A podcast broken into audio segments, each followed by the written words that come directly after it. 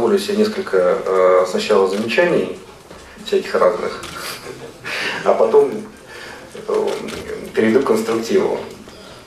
Но замечания постараюсь сделать э, такие, которые ну, проиллюстрируют определенные системные тезисы. Вот можно включить слайд, вот э, презентация BCG, там где про машинки и самолетики. Он меня задел, конечно, больше всего. Это просто непередаваемо. А, нет, не вот этот, а там, где нас доля. Да, так, вот. Значит, э, возьмем э, долю, долю российских легковых автомобилей. Тут написана такая правильная такая фраза, исключая сборку на российском рынке. Вы знаете, э, отдельные модели АвтоВАЗа последние по уровню локализации меньше, чем отдельные модели Renault и Volkswagen на российском рынке. Поэтому вот эти цифры рисовать, исходя из Э, такого разделения на сборку и на традиционно российских производителей, в котором консолидированный контрольный пакет э, Рено, очень странная вещь. То есть, вот, это, если смотреть на российских производителей, ну, российский автопром глобализирован фактически уже сейчас благополучно. Э, в легковом сегменте абсолютно глобализирован, идет переход на глобальные платформы, и основной сейчас челлендж это скорее наращивание добавленной стоимости на российском рынке, наращивание доли российских комплектаторов, чтобы они не отставали от темпа глобальных компаний. Поэтому вот вы рисуете 23%, мы считаем, что 85%. И э, абсолютно, на наш взгляд, обоснованно, и это как раз отражает э, рост инновационной, если хотите, технологической зрелости, зрелости страны. Да? Э, в том смысле, что бывают даже такие кейсы, когда э, в одной конкретной модели, э, которая производится в Российской Федерации, доля компонентов, и, ну, во-первых, может одновременно быть разный уровень локализации в одной и той же машине, а во-вторых, он меняется постепенно по мере того, как российские комплектаторы догоняют требования, которые предъявляются, и, и вырастает. Это просто комментарий, ну, если хотите, методологический. По авиастроению, это действительно абсолютно так, но чего можно ждать, если пропустить 20-летний инвестиционный цикл в авиапроме? Вот, чего еще можно ожидать? Да? Потому что а, когда в то время как э, советские гражданские совершенно замечательные самолеты, но которые делались совершенно по другую рыночную логику, где там особо не смотрели на энергоэффективность, зато смотрели на удобство переделки из бомбардировщиков, утрирую, э, и вдруг они оказались в рынке. Ну, естественно, возникли проблемы, потом идут 90-е годы, пропуск инвестиционного цикла. И вот в середине нулевых начинается новый инвестиционный цикл. И, о боже, в докладе в качестве success story сухой суперджет. Это очень было приятно, потому что мнения есть разные. Мы считаем, что это success story, потому что первый самолет, сделанный в цифре целиком гражданский в России, и Э, видимо, сухой суперджет появился в докладе, и мы о нем начали говорить как об успехе, потому что МС-21 полетит э, в 2018 году. То есть это уже серия, а не какой-то единичный кейс. Эм, и вот отталкиваясь от этого своего замечания по самолетам, я бы сказал, хотел сказать, эм, перейти к вопросу про инновации в крупных компаниях. Эм, вещь первая. Вот эта вся работа про программы инновационного развития, про стимулирование инноваций в крупных компаниях, она просто э, идет параллельно с, э, с, с корпоративным созреванием госсектора, госкомпаний. И не только госкомпаний, а, но и частных тоже. А, потому что в принципе, в принципе, я напоминаю, что, например, в периметре Минпрома консолидация и создание вот этих сейчас уже всем известных холдингов, это значит 6-7 год начала. Все эти УАКи, ОДК, а Ростех тот же самый и так далее, они, ну, вот они, они все еще досоздаются, и те, и те компании, которые, ну, типа ГК Ростех, которые успешно сформировали свою холдинговую структуру, у них включается уже следующая стадия развития. Они начинают думать про все эти корпоративные венчурные фонды, они начинают э, заниматься инновациями, хай-теком вот в э, той терминологии, которая используется в докладе, это абсолютно логично, потому что когда у нас происходит трансформация, еще не завершенная трансформация на самом деле, а, ну, мы вроде как к рынку перешли, а на самом деле в корпоративном смысле мы еще переходим. И а, Сохраняются компании, в которой при, э, доминирует административная доминанта, то есть где топ-менеджер, он все еще назначенный чиновник, поэтому у него и горизонт короткий, вот то, о чем говорил Олег. А, а существуют компании, которые э, стали более зрелыми, да, которые уже, у которых удлиняется горизонт, у которых появляется стратегия там, 25-30-летняя. И мне на самом деле очень жалко, что вот конкретно в этой презентации а, мало внимания уделялось таким институциональным, если хотите, аспектам, потому что в качестве еще одного примера более-менее success story приводится концерн Калашников, где есть как бы правильные истории про допуск стратега, и про стратегического инвестора, и про частичный выход и отказ государства, и про то, что ну, ком- компания вообще другая стала. И она начиная с брендинга, нейминга и визуального представления, и, и заканчивая продуктовой линейкой. То есть самое главное в работе с госкомпаниями, здесь опять же соглашусь э, с Олегом, это изменение системы мотивации. Изменение системы мотивации менеджмента, это, а, а, а это включает в себя не только и не столько КП, а сколько политика ценообразования на конечном рынке, то, как мы корпоративно управляем, то, как мы не создаем противоречащие друг другу а, вводные со стороны государства и так далее и тому подобное. Поэтому я бы э, мысль Олега в части того, что государство должно усилить свою роль, просто дополнил. Оно должно просто сформировать стратегии выхода.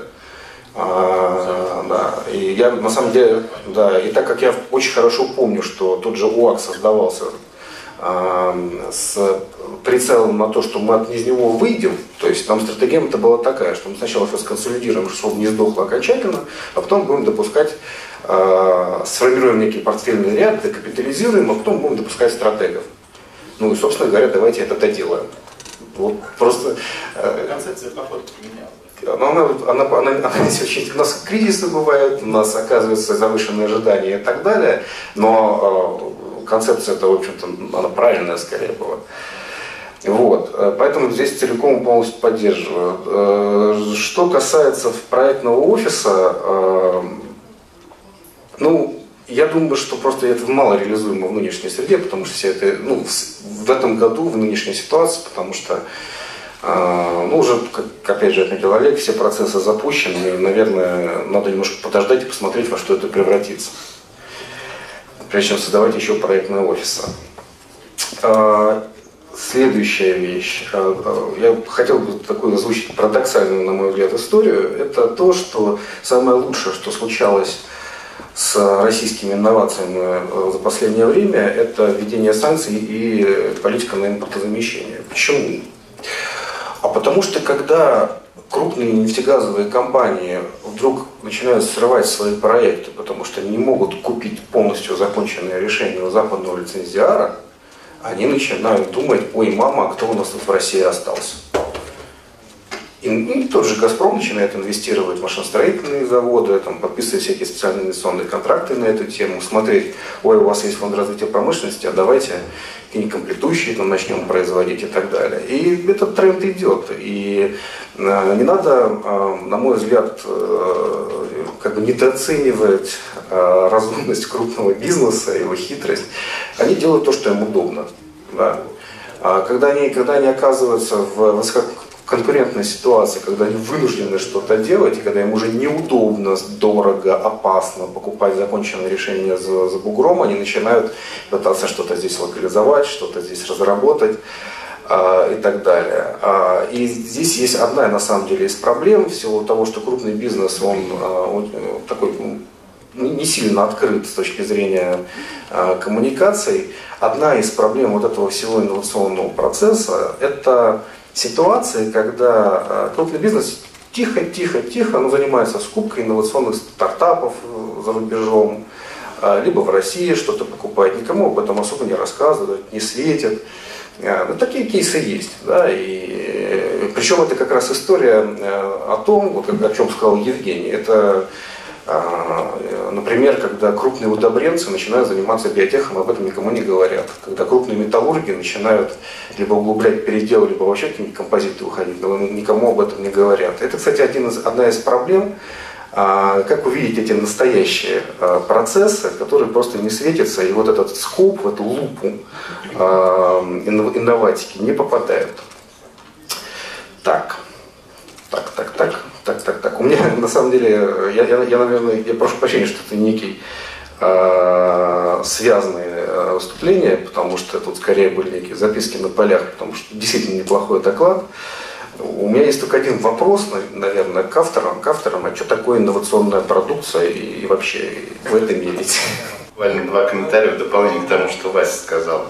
А, вот это на самом деле дискуссия, просто мы одно и то же друг, друг другу дополняем. Да? По поводу стратегии компании на выход и на продажу э, стратегическим инвесторам. Ведь проблема в чем? Государство не артикулировало эту свою стратегию в самих э, корпоративных стратегиях компании, потому что это две большие разницы. Либо вы формируете для компании сами цели и нанимаете менеджера, который готов достигать этих целей, это правильная конструкция, да, и тогда вы в целях ставите ему как КПЭ, что он через 5 лет должен значит, продать стратегическому инвестору, значит, за такую-то сумму эту компанию, у него должно быть раз, два, три, четыре, пять. А наша конструкция, когда вы нанимаете менеджера по абсолютно разным основаниям, и он приносит вам программу, показывая, что он может, ну вот здесь чуть-чуть сделать, здесь чуть-чуть. И вообще, конечно, при таком раскладе, ну, никакого выхода в ближайшее время не будет. Да, э, и, и мы с этим смиряемся почему-то, да, мы не говорим, что, ну, если ты не можешь, э, давайте мы другого найдем, того, кто сможет. Мы говорим, ну, окей, ну, ладно, давайте так будем пытаться, мы тебя еще поддержим, у нас вот тут в программе есть деньги, здесь в программе деньги и так далее. И у нас получается парадоксальная вещь, когда и мы, Минпромторг, вроде в одной логике рассуждаем, но на деле мы находимся периодически в стыке, когда Минэк в своем блоке имущественном выходит с очередной программой приватизации и говорит, что у нас вот есть такие значит, стратегии, которые мы должны приватизировать, их выводить на рынок и так далее. А Минпром говорит, а нифига, мы не готовы, у нас там стратегии не, не, не закончены, в этом году мы не можем, нам нужно еще подождать и так далее. Хотя стратегически и мы а Минпромторг все про одно, а все вот именно из-за этой системы мотивации, из-за краткосрочности. И второе, чего я хотел сказать, вот с одной стороны я с Василием согласен, у нас началась движуха, это особенно видно по добывающим регионам, там, тому же Томску, например, э, где сырьевые компании начинают вкладываться в заказы у э, значит, отечественных производителей, которые под это инвестируют, делают новые предприятия, вкладываются в новые технологии – но здесь появляется другой риск, который мы пока, мне кажется, недооцениваем, а это риск уже среднесрочный. Мы замыкаем очень значимую часть инновационного сектора на сырьевой сектор.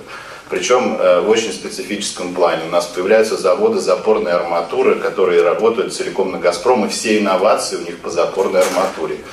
Э, мы значительную часть инновационного сектора на перспективы развития рынка газа в мире, которые сейчас как мы все понимаем, особенно в виде трубопроводного, трубопроводной составляющей газового сектора, они весьма туманны, никто даже определенно сказать не может. э, значит, будет или нет оставаться с учетом всей этой нашей любимой фотоники, ветра и так далее, всей альтернативщины, будет или нет вообще, э, значит, углеводород оставаться значимым через там 10-15 лет источником. Если будут оставаться, то будет ли это трубопроводное, либо это будут спотовые поставки, э, ликвид там и так далее.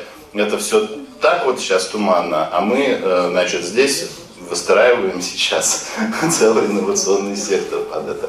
Вот эти риски тоже надо, мне кажется, как-то начать учитывать. Можно тоже. Последнее, что скажу, правда, честно. честно. Значит, э, что касается неартикулирования, да, ну просто программа приватизации Росыма, да, которая регулярно тоже изучаем, она все-таки носит скорее такой короткий характер, да, и это просто немножко разные вещи. Вот эта вся история со зрелостью, с допуском стратегов и так далее, с учетом, на самом деле, очень чуткости э, оборонки, о которой мы сейчас, сейчас преимущественно говорим, э, к вопросам безопасности, что существует, что их основной рынок – это очень специфический рынок, как мы понимаем, да, и так всегда будет. Это, безусловно, всегда очень долгий процесс. И, а, я, как бы Калашников тот же самый, да, это некий, ну, на самом деле, АвтоВАЗ до того был, если уж совсем честно говорить, да, потом Калашников, с точки зрения именно применения моделей, но это такие пилоты, и которые я обращаю внимание, что эти пилоты рождаются в первую очередь внутри э, более зрелой организации, в корпоративном смысле, какой является КК Это будет просто шаг за шагом расширяться, и, как скажем, у нас там министр является главой там, НАП Советов и Советов директоров ряда компаний, где вот такого задачи ставятся, да, и, и потихонечку, потихонечку, шаг за шагом это все расползается, и я думаю, что э, ну, вот это вот теоретическое пребывание на одной странице, оно и в документах а, уже, уже оформляется. Это хорошо, потому что мы о всяких штуках типа там MBO, менеджмент buyout, там, опционных программах и так далее думаем год-два. Просто это очень сложно. Это вот слишком чут чуткая тема, чтобы вот так вот все, все приватизируем. Нельзя так делать. Вот. Уже так сделали в 90-е, спасибо, больше не надо. Вот. А, и что касается рисков, да, действительно такое есть, да, действительно, я же специально же полемически заострил, что импортозамещение – это вторая волна для инноваций. А, ну, понятно, что следующая история – это импортозамещение может быть только первым шагом к экспортно-ориентированному какой-то по позиционированию и поддержке промышленности. Сто процентов мы это прекрасно понимаем, мы это и артикулируем, и более того, под это затачиваем и меры поддержки свои, там, там, начиная от ФРП и заканчивая приоритетным проектом экспорт. Но в то же время я бы, честно говоря, недооценивал там, сырьевой газ, не газ. Ну, вообще-то это еще и всякие робототехнические комплексы, которые э, проверяют, э, делают дефектоскопию тех же труб. Да? Подробно про это. Вот, кроме дефектоскопии труб что-нибудь сможет еще делать, если трубы не нужны? А потом, серво, а потом привода, сервопривода, которые... Привода, нет, а потом привода, которые... Нет, не импортные, в том-то и дело. Э, мы отталкиваемся от, производ... от э, стартовых заказов, а потом мы сейчас, вот лично я сейчас пытаюсь станки наставлять эти привода. Вот, поэтому вот такой комментарий.